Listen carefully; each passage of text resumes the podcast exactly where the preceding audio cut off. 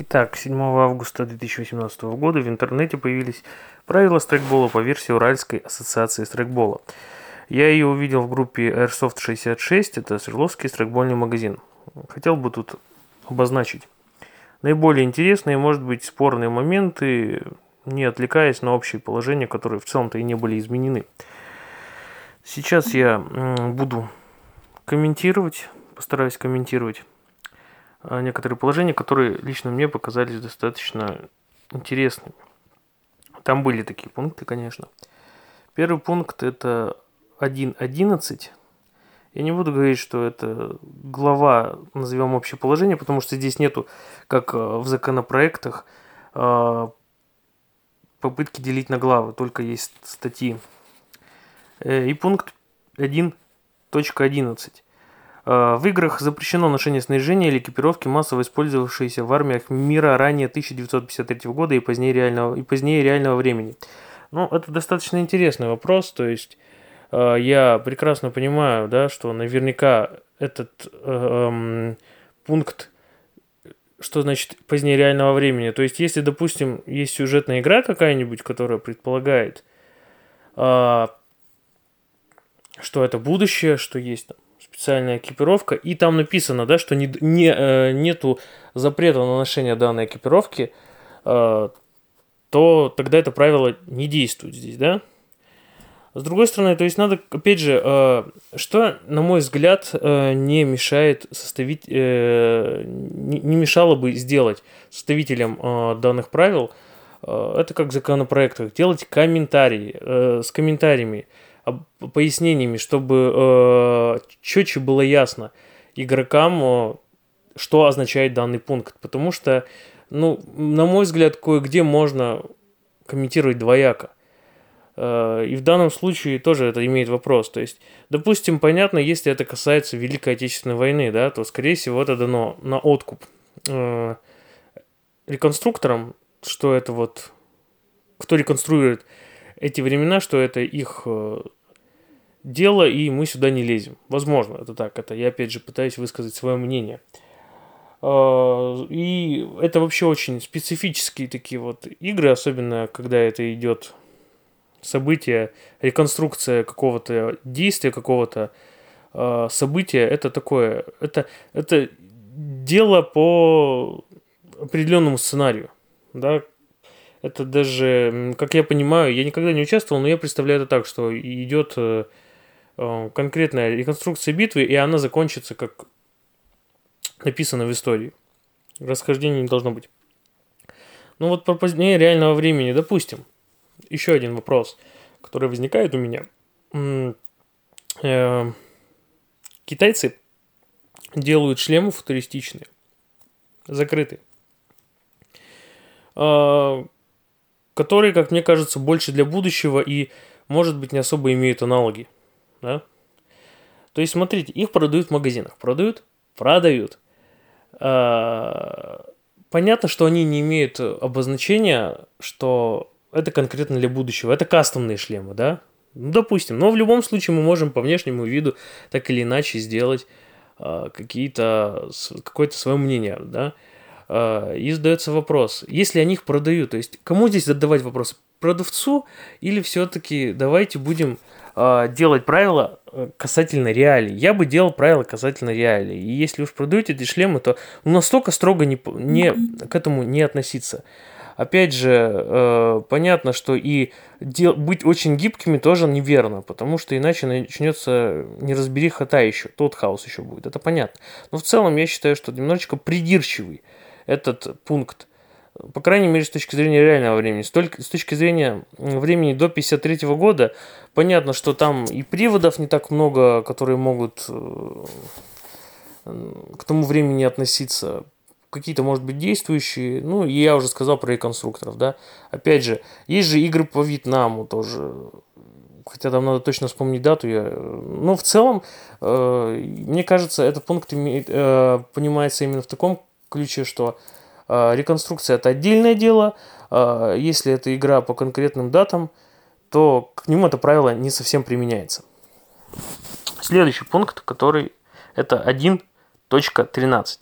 Организатор страйкбольного мероприятия вправе вносить дополнения или изменения в настоящие правила в рамках проведения своего мероприятия, за исключением положений статьи 1 настоящих правил. А статья 1 у нас включает, как я уже вот прочитал, про ношение эм, э, формы оружия, которое э, не касается будущего времени и не касается до 53-го, да? Э, то есть, что входит в общее положение? То, что, что такое понятие страйкбол, э, какое должно быть снаряжение, там, касательно энергии Джоули и на основании закона об оружии, э, в чем заключается задача игры, какие люди участвуют, могут участвовать, какие команды, что у нас такое команда, да, по решению организатора, какие люди могут быть допущены, в каком случае может быть запрещено участие в игре, ну, по каким правилам проводится игра, и кто следит за ходом игры, что должны с собой иметь участники, ну и так далее. То есть это основные такие понятия. Здесь тоже возникает небольшой вопрос. Э, это же касательно только статьи первой. Вот и мне кажется, вот этот пункт не надо было вносить, потому что это дает, с одной стороны, свободу организаторам. То есть, касательно вот таких моментов, которые я обозначил до этого, касательно игр э, с реконструкцией все, это понятно. Или касательно там... То есть, иначе это говорит, что э, э, при каждой игре могут быть разные правила. Допустим, а здесь мы разрешили э, тюн только до 120 в зданиях, да? А, а здесь мы решили, что стрельба по-сомалийски э, она разрешена. Ну, не надо этого делать, на самом деле. Они, вот э, в большинстве случаев э, главные положения или большое количество положений они должны быть твердыми. И давать на давать повод, не повод, а право э, организаторам быть свободными максимально, ну, не совсем верно. То есть не во всех случаях. Тут вот эта вот статья тоже, мне кажется, нужно ее комментировать, потому что у меня лично возникает вот вопрос этого характера, что э, организаторы могут э, делать, что хотят. Ну, не совсем верно. Опять же, знаете, есть такое положение иногда, когда прописывают сценарий игры и определенное положение, пишут, что организатор может не допустить игрока без объяснения причин. Ну, знаете, это какой-то странный повод, это же все-таки не... не там, это все-таки же мы находимся не в визовом центре. Что значит без объяснения причин? Надо бы... Я не вижу ничего плохого в том, чтобы организатор э, обозначил, почему он не допускает игрока. Вот приехал игрок, допустим, да? И в игре четко написано, то есть ты сделал, где возможно объявление на форуме, ВКонтакте, в группе, соответственно, ВКонтакте. То есть на своей странице, странице, э, допустим, вдруг разных команд, людям кому-то скидывал э, репостами, либо в группе э, твоей песочницы, либо всего там организации э, крупной. Э, ты сделал, да, э, скинул все основные положения, что, допустим, э, на игре присутствует дресс-код. Э, и человек приехал не в дресс-коде вообще абсолютно, не считав, ничего не разобравшись. Ты ему имеешь право отказать, зная, что... Э, зная, что э, ты все сделал от себя возможно, да, что ты все, всю информацию скинул. Да, имеешь. Ты писал четко, ребята, это строго игра по дресс-коду, да, строго определенным правилам. А он, ну, забил на, ну, не узнал, не прочитал. Но, с другой стороны, это его ведь проблема, да, ведь. Ему не донесли там его друзья из другой команды, либо друзья, которые едут, не донесли, либо он сам э, не соизволил прочитать. То есть э, в таких случаях я считаю, что возможно. Либо, опять же, человек э, э, получил какой-то бан в связи с его там социальным, может, поведением, то есть какими-то, то, что он э, достаточно эмоциональный, часто лезет драки и на каких-то играх был замечен в конфликтах, он конфликтный человек. Опять же, это такой вопрос, это опять мои рассуждения. Либо же он нарушал правила и не отбыл срок э, вот этот вот э, бана, да, то он вправе ему отказать. Потому что иначе это дает, опять же, такую, знаете, свободу в комментировании. Вот захотел, понятно, что такое, такое редко происходит, но это не говорит о том, что этого может вообще не произойти. Приехал человек, а вот у одного из организаторов, ну, не нравится он ему, то есть конфликта нет, у человека просто, ну, не нравится. И он ему отказал, да, сказал, ну-ка, вали отсюда. Отсюда, да, сказал, отлично, отсюда, конечно. Э, это не совсем правильно. Тут надо вот эту вот позицию тоже вписать и сказать, что организатор должен обязательно назвать причину, по которой э, игрок не допущен. И я считаю, что это нормально. Ничего такого. Потому что в большинстве случаев даже людей на работе увольняют, э, объясняя им причину, да? А тут не объясняя. Ну, что это за вольности? Ну, так нельзя все-таки. Если, если мы пытаемся э, сделать это все организованно, организованную структуру, то надо, чтобы здесь были адекватные правила, и все было организовано, а не э, хаотично. Следующий пункт э, это статья 2 игровое снаряжение экипировка, но пункт это 2.1.2. Красную повестку для обозначения поражения. Я потом еще в ходе поясню, почему я выделил этот пункт. Это вроде бы само собой разумеющееся, да? Но иногда можно и руку поднимать. Но это больше для расшифровки последующего пункта. Э, я потом, когда к нему приду, я скажу про красную повязку, для чего вообще я включил этот пункт. Вроде он совсем логичный, он всегда есть, но тем не менее. Пункт 2.2. Форма и внешний вид. Обязательное использование игроками военной или однотонной тактической одежды, обуви и снаряжения. Все игроки одной команды должны иметь одинаковый камуфляж. Допускается использование в дополнение камуфляжа однотонных тактических разгрузов, футболок и курток. В принципе, здесь все, опять же, однозначно и обычно. Но при этом, наверное, стоит пояснить, что есть игры, которые допускают ношение гражданской э, одежды. Да? Э, будь то, допустим, где-то видел я уж не помню, что это за форум был, но была игра по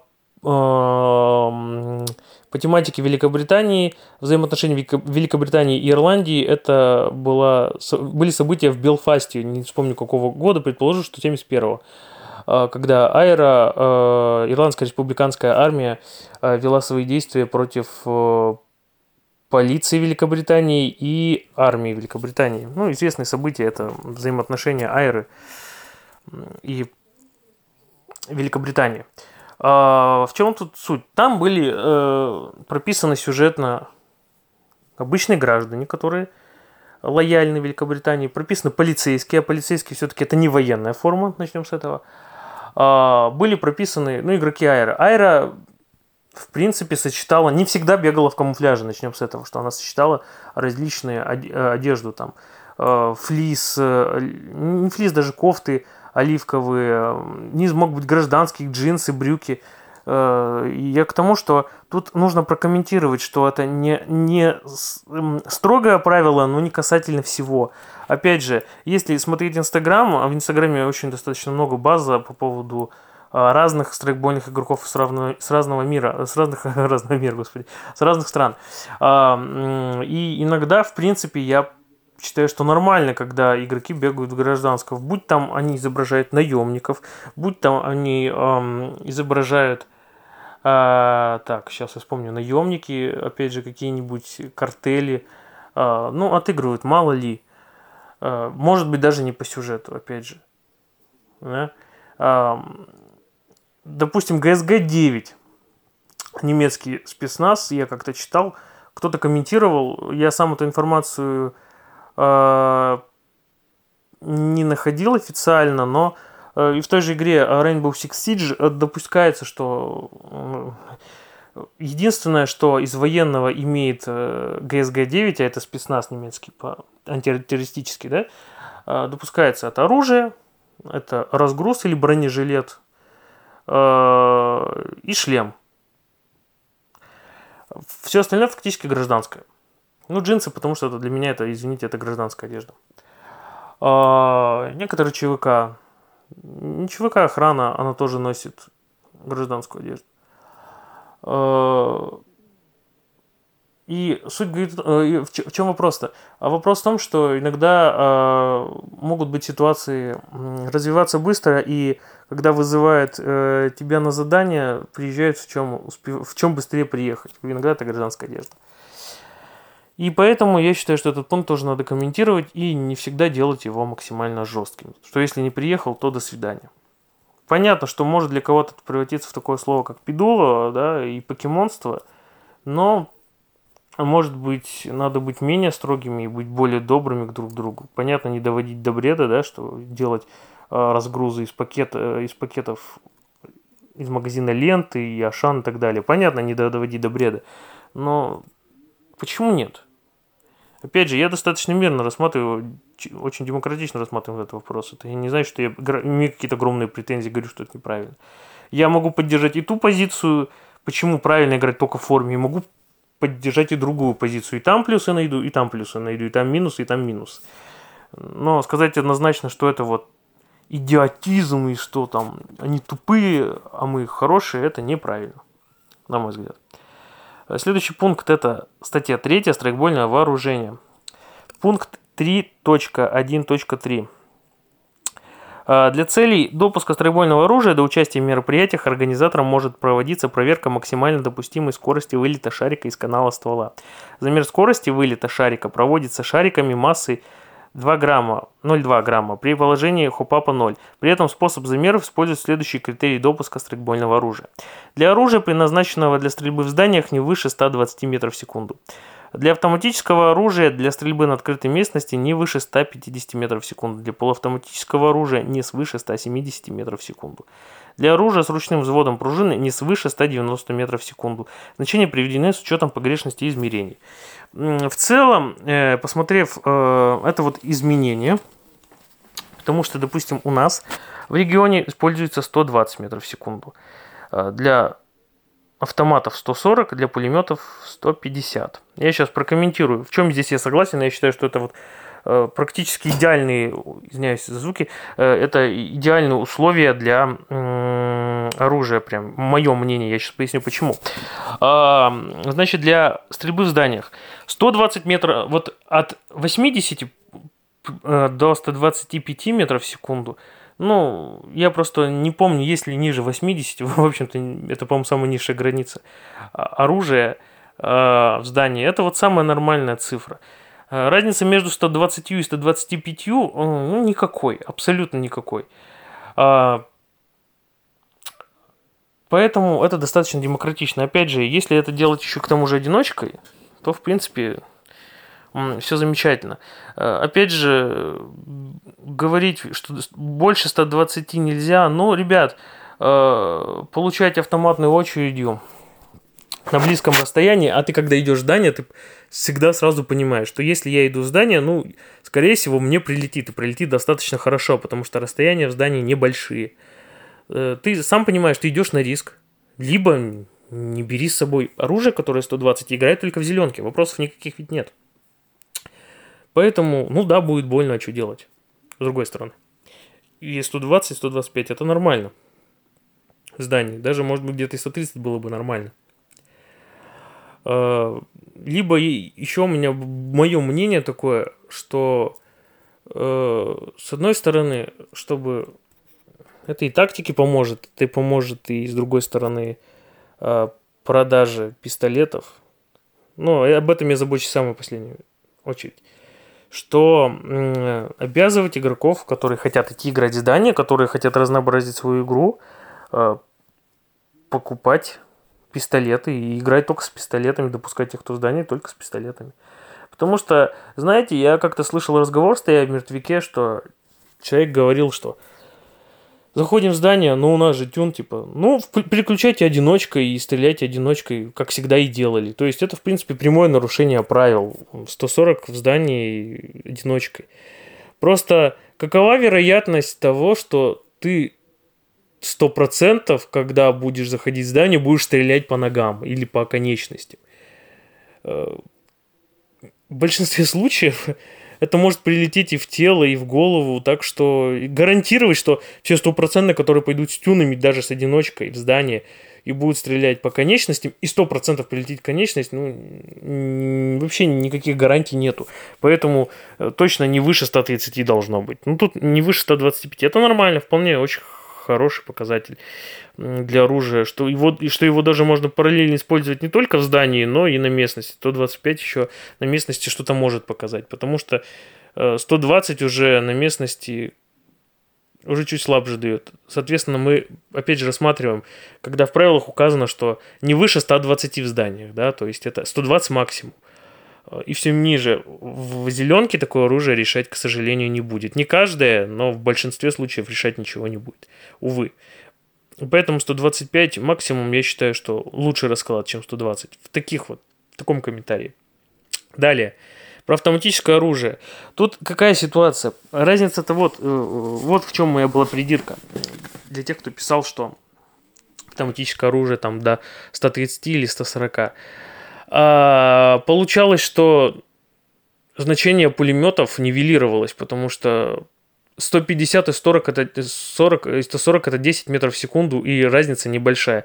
Что спасало пулемет, только что э, пулеметов в основном бункеры, электробункеры, да, в виде э, там э, коробок э, и так далее, да, у РПК свой, там возможность использования э, обычного магазина, либо бубна и так далее. Это спасало их. Но в целом некоторые э, приводы Э, вот я недавно на игре был, Джинджи, чуть не сказал, G36 RS, э, знаете, она тоже стреляет, у нее там стрельбы очень неплохой, даже для, для 135 метров в секунду, да, и батареи 7,4. Знаете, это очень неплохой темп стрельбы. И 135 либо 150 может так нивелироваться. Ну, то есть смысл пропадает в балансе. Получается, баланс нарушен, попадает смысл. Зачем бегать пулеметом? Причем в чем э, минус пулемета? Его тяжесть. Безусловно, все, э, большинство людей все-таки любят либо слишком мобильную игру, быструю по мобильности игру, либо среднюю мобильность. Мало кто любит э, медленные игры, хотя в них есть свой плюс, но мы сегодня не об этом, не об вариантах игр говорим. Э, Поэтому тяжесть это, знаете, такое, такая вещь. Бегать с такой махиной, и надо еще правильно выбрать э, место. А, если у обычного автоматчика это не такая уж, не такой уж геморрой искать место. Понятно, что не надо в полный рост бегать, да, и э, лезть спокойно на гору, не выяснив, есть ли кто на горе не забегать здание, сломя голову. Это все понятно. Но у пулеметчика, как и у снайпера, есть э, свои а, важные моменты. У, за, у пулеметчика все-таки а, вес, помимо самого, опять же, пулемета, веса пулемета, плюс там приспособления их не оцениваем, у него еще а, должны быть сменные коробы. А, понятно, что Э, на игру может хватить, может быть, и одного короба, но все равно в запас-то нужно иметь. А это тоже вес. То есть пулеметчик э, это человек, который перевешен. Не берите пулемет, это не аргумент. Вот вообще не аргумент. Э, должно быть разделение все-таки специальностей в игре. Должны быть пулеметчики, должны быть снайперы, должны быть автоматчики и так далее, и так далее.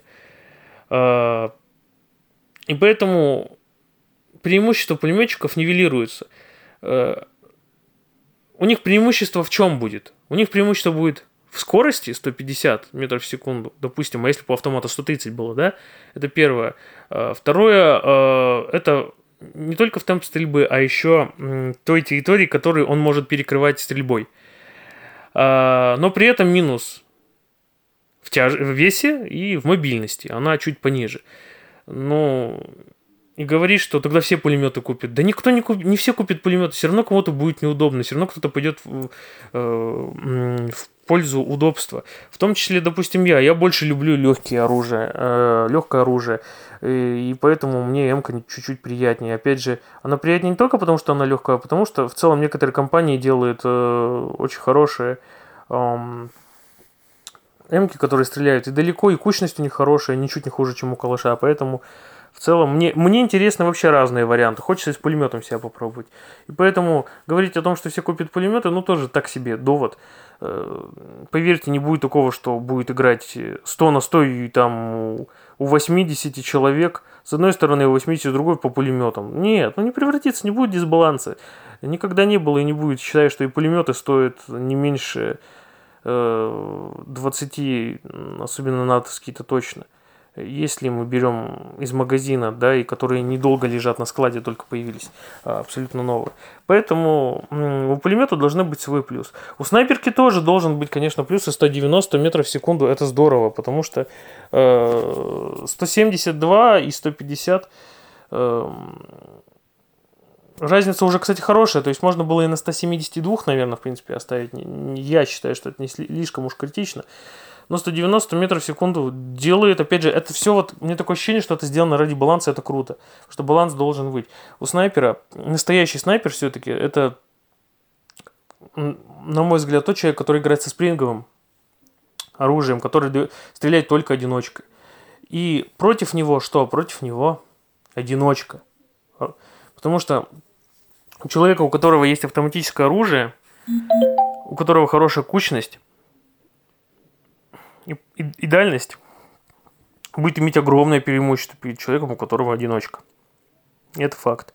Понятно, что еще может опыт сыграть роль и умение тактически мыслить и действовать, но это все такое, я считаю, что большинство э, страйкболистов на данный момент являются просто э, гражданскими, а не, не специалистами военного дела.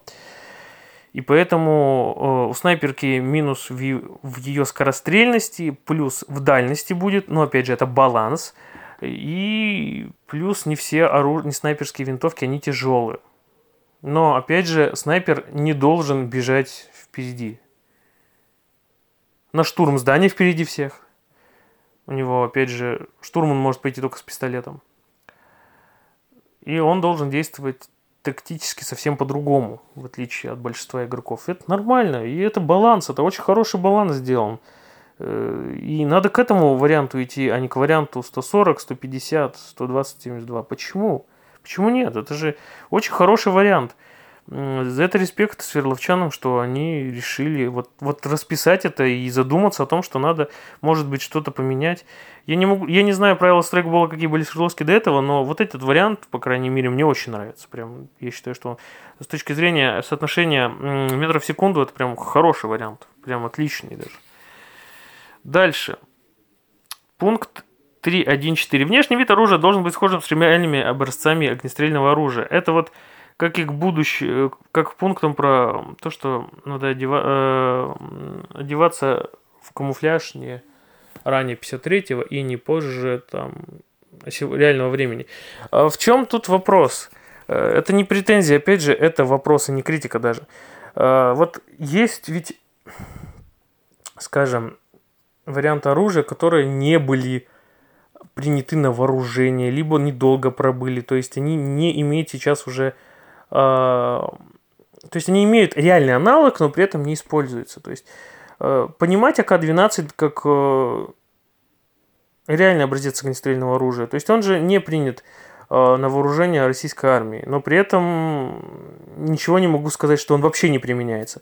Это же касательно АЕКа, нашего тоже оружия, который был конкурентом АК-12. Это и пулемет, на базе G36, который определенное время использовался, или версия э, M винтовки, где, которая предполагала использовать э, магазины другого калибра, как у Калашникова. Э, она не прошла, по-моему, проверку. То есть, э, что касательно таких оружий. Вот это вот вопрос. Хотелось бы тоже с комментариями, пояснения, как к такому относиться. Следующий пункт у нас. Э, 3 3.1.2 это запрещены светошумовые гранаты. Я, честно говоря, в игре их ни разу э, не видел, никто не применял, кроме дымов обычных гранат. Но в целом я думаю, что есть в этом определенный смысл. Мы не на реальных действиях. Не надо забывать, что это страйкбол, что это попытка э, быть военными, похожими на военные действия, но это все-таки игра, и не надо про это забывать. Что, кстати, часто у нас происходит.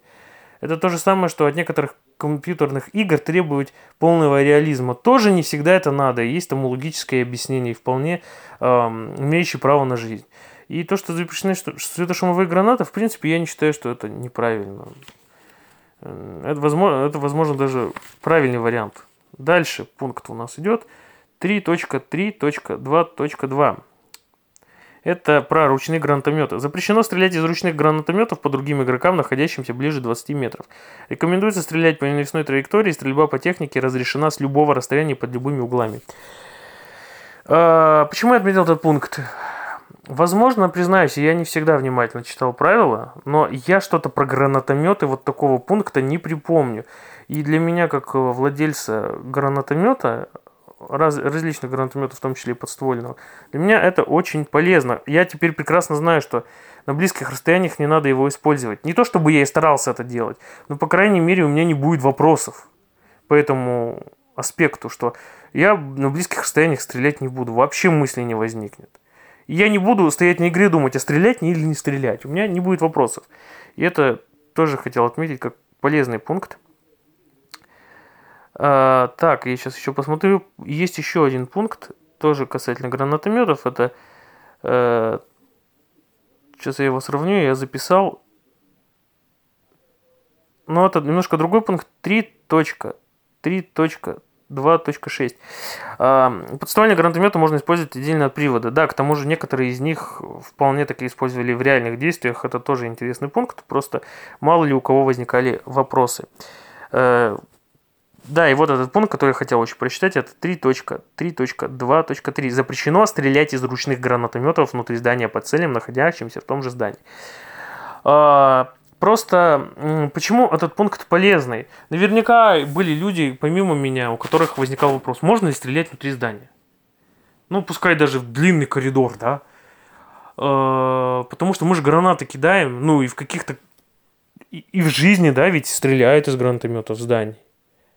Бывает такое, и стреляют, именно находясь, когда и противник, и ты находишься в здании. Э, понятно, что не в упор, это все ясно, да? И что мы же гранатами кидаемся, а это же в окна, это по сути же тоже почти граната. Я и говорю именно почти, чтобы там меня не критиковали за неправильную формулировку.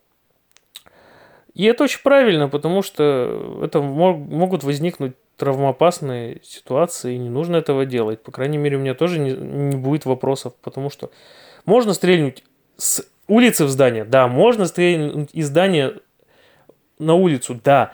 А можно ли внутри? Нет, нельзя. Все, вопросов нету. Я не использую подствольный гранатомет, я не использую обычный гранатомет, уж извините, ручной гранатомет, конечно.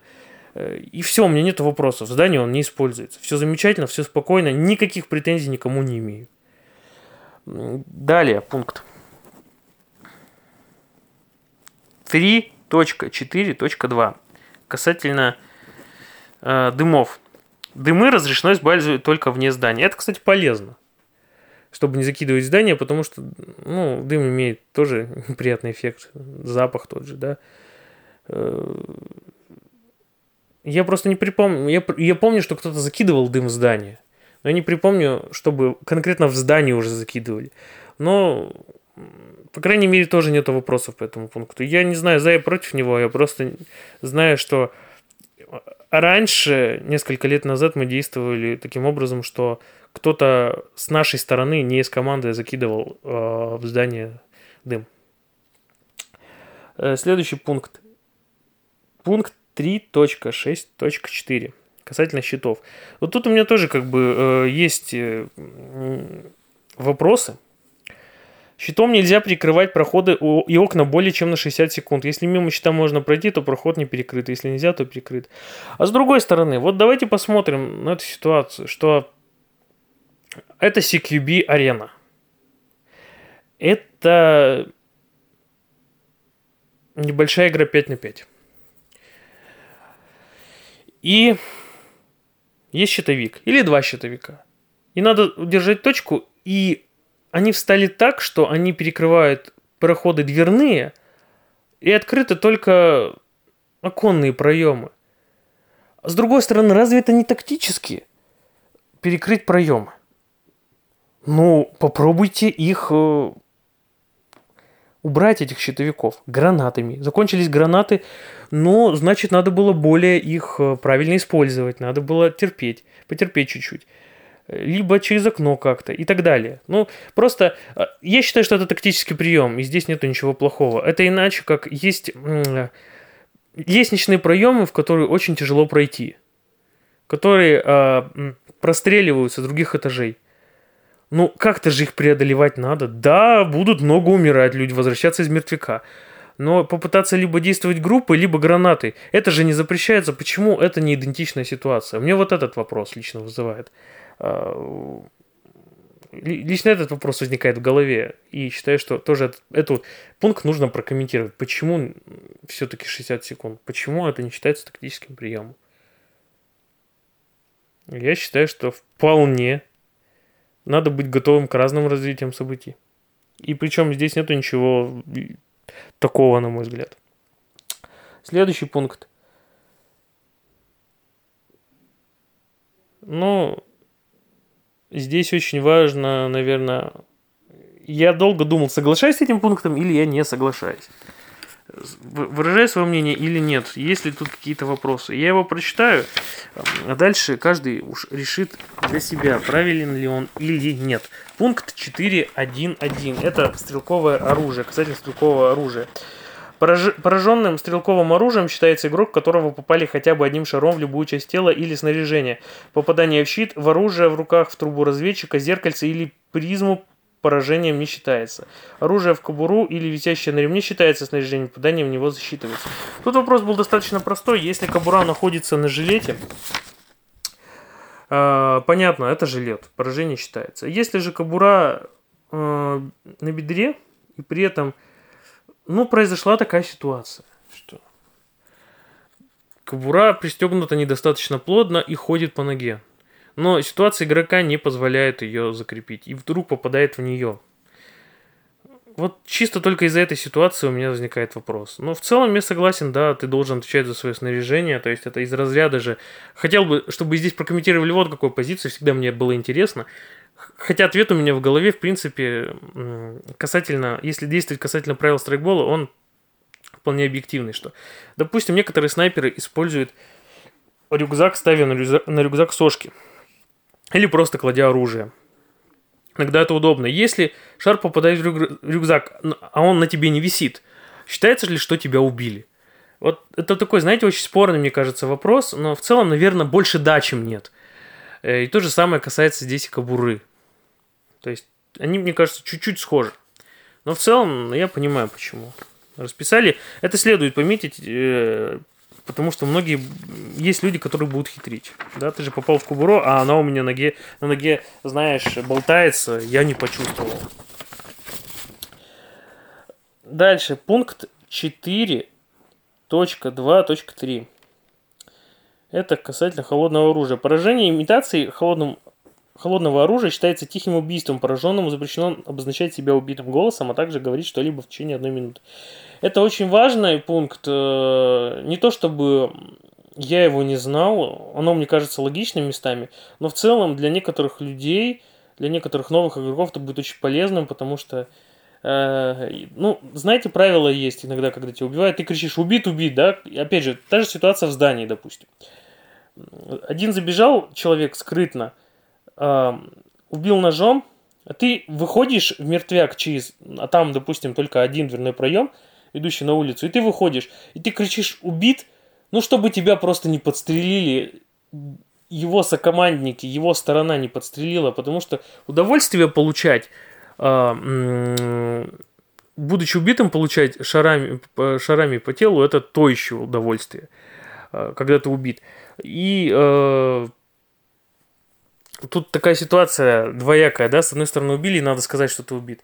С другой стороны, ну, наверное, не надо всегда нажимать на гашетку, когда кто-то выходит из дверного проема. Тоже, тоже верно, но перестраховка, она никогда никому не мешала. Поэтому именно вот из этого момента надо этот момент отметить. И то, что ради интереса игры, ради качества игры э, не надо выдавать э, человека с ножом, потому что он проделал достаточно тяжелую работу, он зашел в тыл, он зашел скрытно или и кайф сломается, если ты обозначишь себя. То есть все, кто в здании остался с тобой защищать здание, они узнают, что кто-то здесь есть. И это неправильно будет, если человеку сорвут вот такую его мини-операцию. Следующий пункт. 4.3.2. Это касательно пиротехники, ручных гранат, выстрел гранатометов, мин. Игрок, находящийся в момент взрыва менее чем в 3 метрах от пиротехники при отсутствии фортификационных сооружений между игроком и взорвавшейся пиротехникой считается пораженным. В данном случае произошло изменение, по крайней мере у нас все время говорили, что радиус э, разлета это 5 метров, а тут 3 метра. Правильно это или неправильно, я не знаю. Я просто хотел отметить, что здесь тоже произошли изменения, как и с э, мощностью оружия. Следующий пункт а точнее статья 4.4 поражение аутом. Вообще огромный вопрос имеет. Вообще нужна ли эта статья?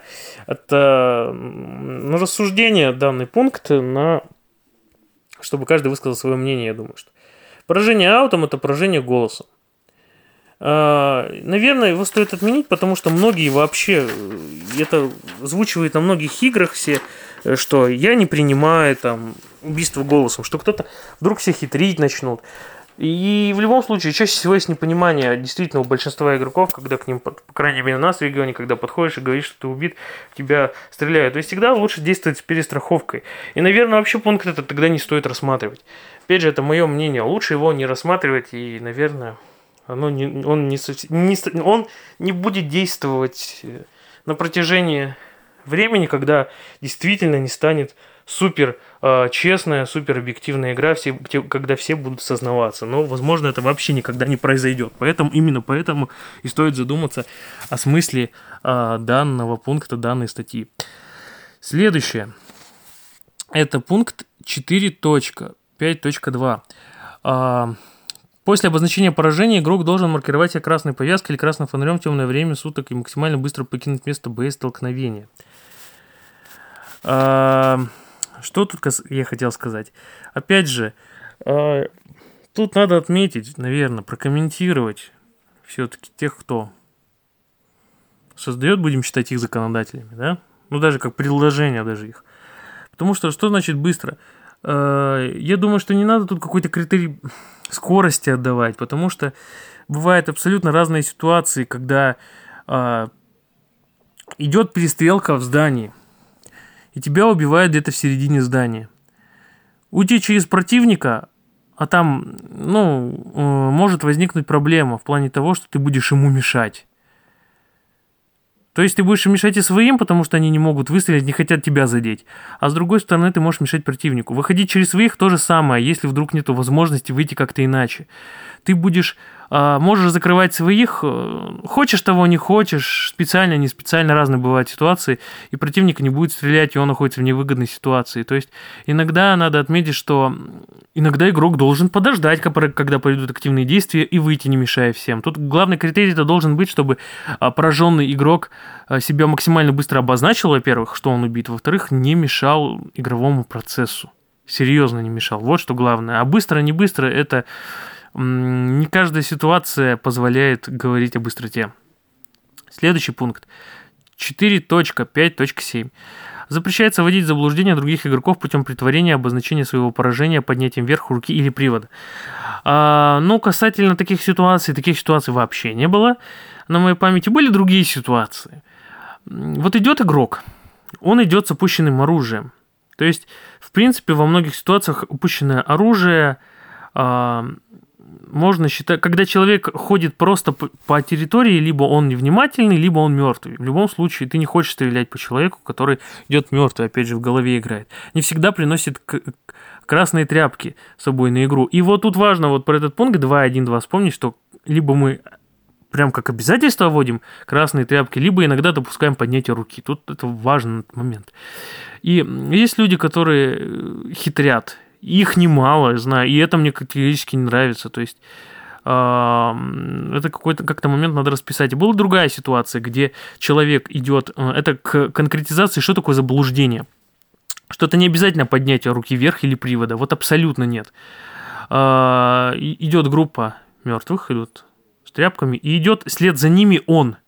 То есть человек, который идет за колонной убитых, он в принципе, а он это специально делал, он хитрил, прекрасно хитрил, все это было ясно потом, потому что так, так как он расстрелял нашу группу, которые на него не обращали внимания, ибо он идет за группой, и он, э, обознач... он притворно обозначает свое поражение. Да, он не поднял ничего, но он идет за группой, и ты его рассматриваешь как мер... э, человека, который поражен, который идет мертвяк.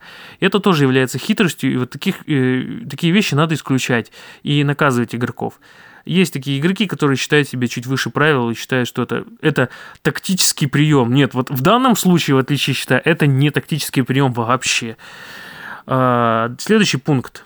Аж перескочим, это пункт 8.4. Это касательно у нас общих ограничений. Стрельба вслепую, при которых игрок не видит направление стрельбы, запрещена. При стрельбе игрок всегда должен видеть цель или направление стрельбы, при этом возможно пользоваться зеркальцем, призмой или щелями. Э, с зеркальцем, призмой и щелями все понятно, все очень логично и здорово. А с точки зрения слепой стрельбы. Были у нас случаи на игре, когда в одной игре командир одной команды разрешил, а, стреляем, как э, разрешается стрельба по-сомалийски. А на другой игре через неделю или через две один из участников же этой команды запретил стрелять из, на, а, по-сомалийски. Видите, этот вопрос структур, э, фундаментальный, я считаю. То есть это возвращаясь к первому пункту, где мы разрешаем э, каждому организатору чуть-чуть менять правила. Нельзя, это фундаментальный момент. И либо мы все сходимся на одном что по-сомалийски разрешена стрельба, либо мы сходимся на том, что стрельба по-сомалийски запрещена, то есть слепую. И надо сделать что-то одно, либо-либо. На двух стульях сидеть не нужно, и вообще это неправильно, постоянно все время думать, что нарушил я сегодня правила или не нарушил. Не надо в заблуждение, надо просто вы, выбрать одну версию и все, и не портить настроение ни себе, ни другим, и не заставлять все время эм, бороться со своим мозгом. Следующий пункт 8.5. Радиоигра. Это очень интересный пункт, и я про него ничего плохого сказать не могу. Мне кажется, это тоже достаточно интересно э, попытаться вот это использовать в жизни. Ну, она не совсем, скажем, это хитрость, но тоже, в принципе, тактическая хитрость, то есть не касательно маскировки под мертвого. А, разрешено слушать частоты противника, разрешено дезинформировать противника по рации, запрещено глушить каналы, засоряя их шумами или звуками. Каналы организаторов можно слушать, но запрещено занимать, глушить или дезинформировать организаторов. Это бы изменило процесс. К сожалению, не очень много людей носит радиосвязь, но в целом, вдруг, если ты случайно нашел частоту противника, а по-другому никак, то есть либо ты услышал как-то на построении, либо ты случайно нашел, такое тоже возможно. Почему нет? Это изменит динамику игры, это ход игры может изменить вполне. Но и противника никто не запрещает то же самое делать, с другой стороны. Пункт 8.11. Запрещено вести огонь или пытаться сбить дроны и беспилотники. Опять же, ничего сверхнового, этот пункт уже был, но для новичков и для игроков, которым которые, возможно, не знают этот пункт, или не довели на построение, что вообще дроны, они... Это несбиваемая техника, неактивная. Опять же, ну, тут надо отметить, что, наверное, дроны должны использоваться только для видеосъемки. Ну или для, мне кажется, как мне кажется, их можно использовать для шпионажа да, в игре но цеплять на них какие-нибудь гаджеты, которые позволяют стрелять шариками, не надо, иначе получается какой-то дисбаланс, что дрон сбивать нельзя, а ему можно, это неправильно. Так, пункт 10.5 это касательно зоны мероприятия. Игрок, вышедший за игровую территорию, считается пораженным и обязан уйти в мертвяк. Ну, бывают такие ситуации, понятно, что ты должен быть внимателен, ты должен изучать карту, но в любом случае, ну, вдруг ты где-то пропустил, приехал позже, пускай твои проблемы, действительно. Но иногда можно же быть людьми, и э, если человек э, зашел за территорию, нужно ли ему сразу идти в мертвяк, прям сразу идти в мертвяк. Если он там хитрит и прям прошелся по этому месту, абсолютно по месту и которое не входит в территорию. И опять же, он был, допустим, из команды Э, организатора, который организует игру, то тогда здесь есть вопросы, потому что э, они первые, кто уведомлены и осведомлены о территории. Но в целом тут надо чуть-чуть помягче, мне кажется. Хотя в целом правильно. Статья 11. Пленение игрока. И вот, задается вопрос, нужно ли пленение? Во всех играх вот это правило а, вообще, мне кажется, оно крайне дополнительное. То есть в каких-то играх оно должно быть допускаться, где, допустим, это какие-нибудь ролевые игры, где есть персонажи гражданские, или где ВИПа надо пленить, или, но он может при этом сопротивляться, вести огонь, то тогда надо включать эти пункты. В целом, ну, большинство игр вообще не требуют, чтобы кого-то брали в плен. Во-первых, это очень тяжело реализуемо и редко реализуемо, но возможно, поэтому этот пункт есть. А с другой стороны, когда идет игра на захват точек, ну, ну, допустим, ты узнаешь, где группа противника, но в целом, когда захваты точек, ты прекрасно знаешь территорию, прекрасно знаешь, откуда идет противник. Поэтому тебе столь информация, она не будет для тебя столь важной. Вот и все. Ну вот в целом я записал такой небольшой подкастик по поводу правил, которые я считаю, что нужно принять у нас. Почему нет? Опять же, это вопрос дискуссии, но в целом я считаю, что он очень объективен и и надо, и было бы неплохо добавить какие-то комментарии, пояснения. Очень даже было бы здорово, что если мы сделаем э, версию подобно, как у нас принимаются законы. Но в хорошем ключе, конечно, я имею в виду, то есть с пояснениями, с пунктами, с главами, чтобы было все ясно и понятно даже простому человеку, даже новичку, который только приходит, только приходит в страйкбол. Спасибо за внимание.